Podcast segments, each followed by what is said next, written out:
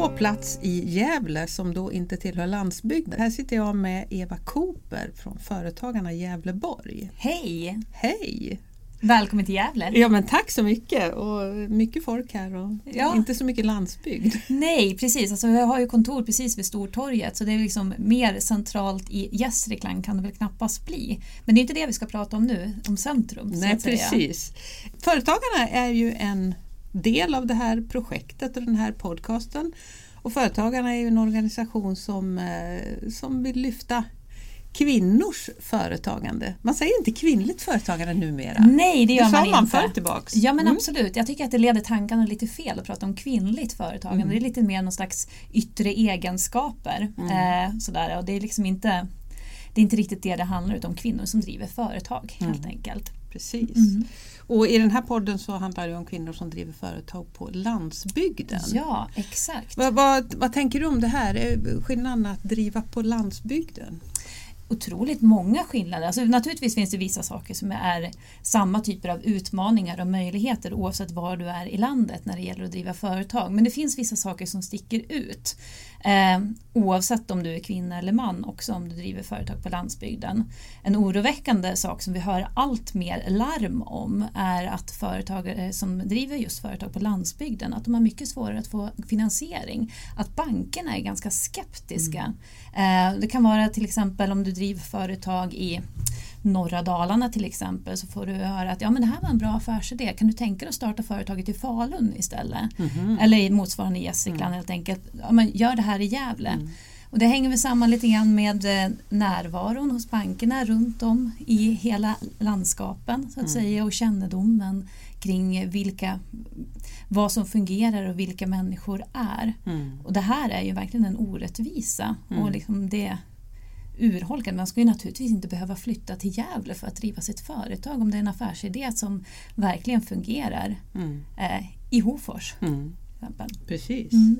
Och, och sen, eh, nu har jag varit i många av ytterområdena, både till Gävle och till Hofors så att mm. säga.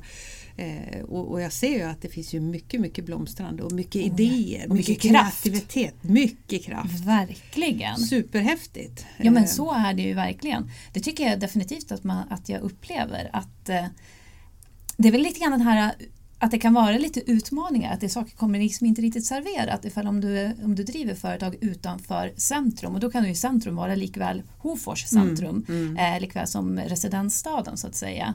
Eh, men det finns en kraft i det också. Att du, för att kunna leva och verka och bo där så behöver du ta tillvara på alla idéer och mm.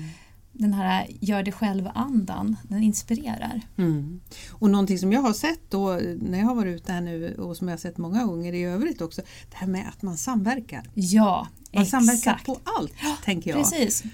Och det är ju också en kraft i det, mm. verkligen. Och att möjliggör på många olika sätt. Och på så sätt samverkar man och har ett starkt nätverk, ja men då kan det uppstå nya idéer också, nya affärsidéer på det sättet. Och det är ju en viktig del av det att göra att, eh, att företagen engagerar sig i de här frågorna. Det är lite grann i vårt DNA också att vi är en organisation som jobbar för att eh, företagare ska kunna bli mer framgångsrika i sitt företagande mm. oberoende på vad man definierar som framgång. Och för att nå dit så krävs det både kunskap, nätverk som mm. definitivt det här handlar mm. om det, och eh, också att man påverkar politiken. Så att röjer undan hinder på olika sätt som mm. till exempel det här med att det är orättvisor kring finansieringen. Mm. Ja, precis. Mm. Ja, eh, kvinnor som stöttar kvinnor. Mm. Det är också lite spännande. Eh, är män bättre på att stötta män? Eller är det bara min? Ja, eh, det sägs väl till och med så att kvinnor är bättre på att stötta män mm. många gånger. Eh, och när man har diskussioner om liksom, var är utmaningarna i strukturerna så att säga. Alltså, den manliga normen är liksom, på något vis är vi alla en del av. Mm. Eh, och det är ganska sällan som det ens pratas om nätverk för män, manliga nätverk. Mm. De finns lite så informellt. Ja, liksom. precis. Ja. Eh, men eh, tyvärr, tyvärr då så finns det fortfarande ett behov av att man pratar om att om nätverk för kvinnor. Mm. Eh, och många, det kan handla om att man eh, inte känner sig hemma i de andra typer av nätverken. Att man, det också kan vara skillnader i liksom vilken typ av företag man driver. Eh, det finns ju, och det har ju att göra med långtgående strukturer både med utbildningsbakgrunder och vilka val och vilka erfarenheter man, man har. Och vad är det som man definierar som en företagare till exempel? Mm. Vilka branscher, vad är det pengarna läggs på mm. till exempel? Mm. Eh, det är ju mindre än en procent av riskkapitalet i Sverige som går till affärsidéer från, som är skapade av kvinnor. Mm. Det är mycket lättare att få finansiering till en maskin än till utveckling av tjänster. Mm. Men många kvinnor har erfarenhet till exempel vård och omsorg eller, och det är majoritet eh, av de som driver företag inom skönhetsbranschen där är ju kvinnorna i majoritet för det är också ett område som man har erfarenheter av. Mm. Men försök att få extern finansiering till det. Mm. Det där är ju rena rama orättvisor. Eh, kvinnor lånar ju också mindre pengar till sina företag. De ja. driver företag lite försiktigare. Man mm. växer mer sakta. Man, ibland kanske man inte växer alls heller utan man tycker att man vill ha, vill ha det som man har. Var, Precis, så är det. Och det men det är också att eh, när man lånar så brukar man prata om att det är faktiskt stabilare investeringar. Mm. Och då har vi att göra kanske ett, så ett mindre risktagande med ett mer stabilitet och långsiktighet. Mm. Eh, så att det skulle vara, man skulle kunna få in lite mer smörjmedel i, till, även till kvinnor på det sättet men utan att tappa bort den här stabiliteten och tryggheten och uppenbarligen sunda företagandet. Mm. Eh, det kan man om man ska ta par paralleller liksom utifrån världen så har det ju varit eh, när man har eh, jobbat med mikrofinansiering mm. i olika länder så har det varit, visat sig otroligt mycket bättre att rikta mikrofinansieringen mot kvinnor för då ger det effekter i företaget. Mm. Eh, riktar man mot, mot män så går det inte lika bra. Mm. Enkelt. Så det, och det sen är ju verkligen frågan, beror det här på att det är inlärda vanor helt enkelt? Att man eh, tar ett många gånger kanske ett annat ansvar för eh, hela familjen. Mm. Medan en eh, män kanske lättare kan köra solokvist. Man mm. har eh, lättare att det är någon som står bakom mm. en och ser till att allting annat fungerar. Mm. Mm. mm. Ja, helt klart finns det både skillnader och likheter. Ja. Eh, men företagarna som organisation, hur, hur kan ni stötta? Hur stöttar ni en, en ja, det behöver inte vara nystartad kvinna, men en kvinna som driver företag på landsbygden? Vi har eh, precis dragit igång nu i somras ett, ett ordentligt eh, arbete med att uppdatera liksom de, den politik som vi driver på området. För att eh, det har, andelen kvinnor som driver företag det har stått och stampat ganska länge i Sverige. Det ligger liksom väldigt lågt i Europamått mätt. Eh, och eh, det var, ja, något år är det något fler, något år är det något färre men det, det händer inte speciellt mycket.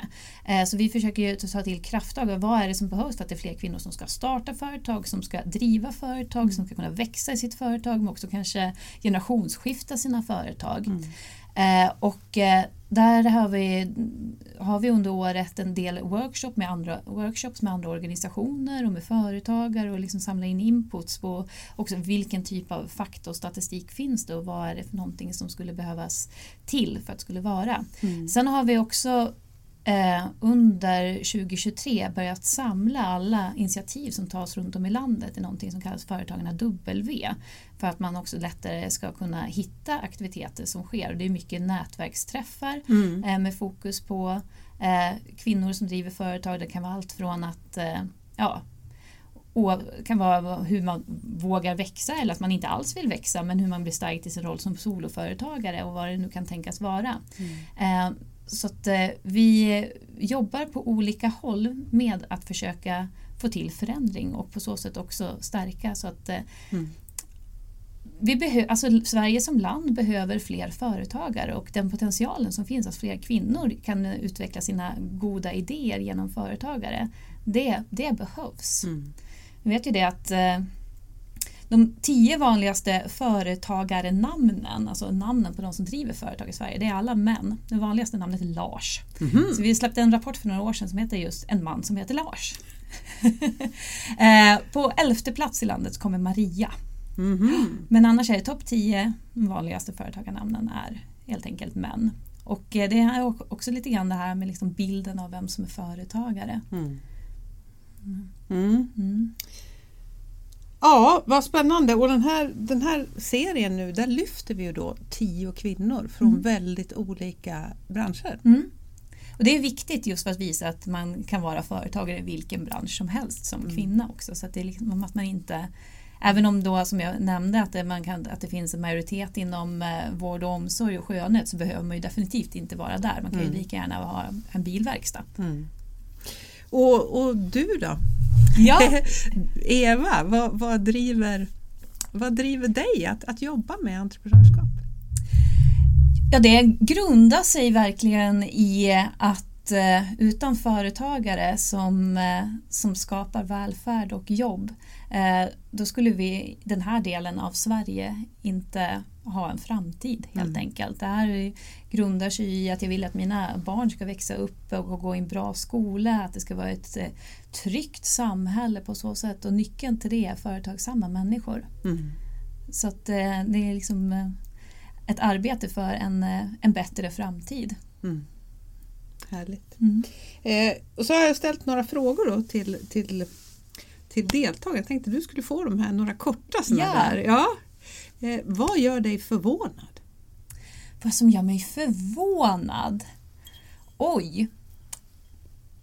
Det är lite grann så att man på något vis blir lite luttrad med åren. Eh, Så att jag vet inte om jag blir så förvånad längre. Det var, länge, det var nog länge sedan som jag fick en sån här riktig chock när man ser ut på det där sättet. Vi jobbar ju inom företagen väldigt mycket med att ta fram mycket statistik och analyser och samla in stora enkäter kring allt från ja, men hur eh, företagandet ser ut i respektive kommun kring eller lokala inköp runt om i landet och sådana här saker. Men det är sällan som jag blir riktigt förvånad kring de här sakerna. Mm. Men möjligtvis är det väl kanske så att jag blev förvånad över att just Lars var det vanligaste namnet på en företagare. För jag tycker inte jag träffar jättemånga Lars. Nej, det kan jag faktiskt hålla med Ja, om. Och jag har jobbat med entreprenörer i 30 år så Exakt. att jag får titta i den här Ja. gamla kundlistan. Ja, vi men har många precis. Där. Men det, kan, det finns också eh, lokala och regionala variationer. Mm. Sådär. Vad spännande, Ja, vad en kul lista. Ja. Eh, vad gör dig arg då?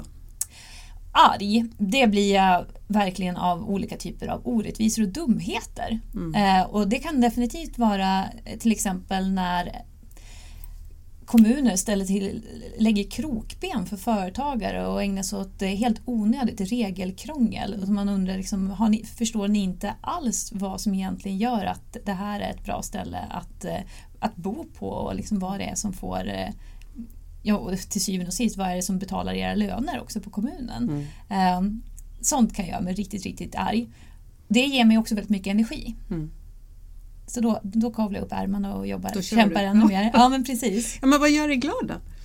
Glad, det, det är allt från eh, sådana glädjeämnen i vardagen som till exempel att jag älskar att bada.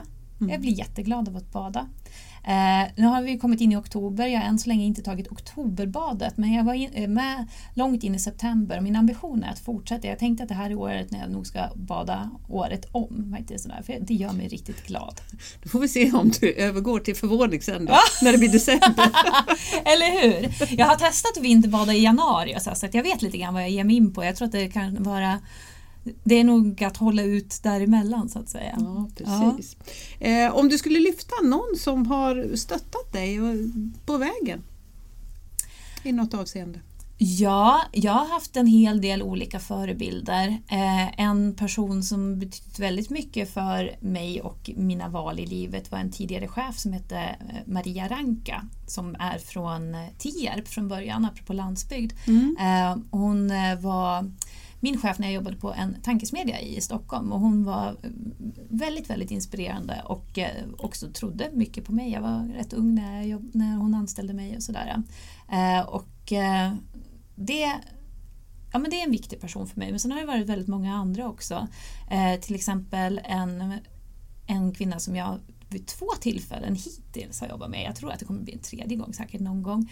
Eh, hon heter Linda Syrén. Eh, jag var tidig, när jag, var, när jag pluggade så var jag väldigt aktiv i studentrörelsen i Sverige. Mm. Och eh, hon var då ordförande för en organisation som heter Saco studentråd och eh, jag blev helt starstruck av att man kunde ägna sig på heltid åt påverkansarbete Mm.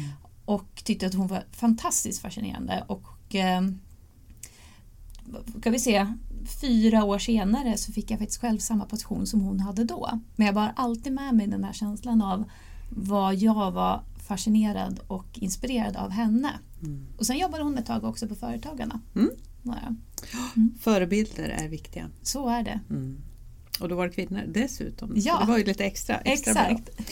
Eh, ja, någonting mer om Företagarna innan vi avslutar det här som du vill lyfta? Företagarna är ju samarbetspartner i det här Ja men precis.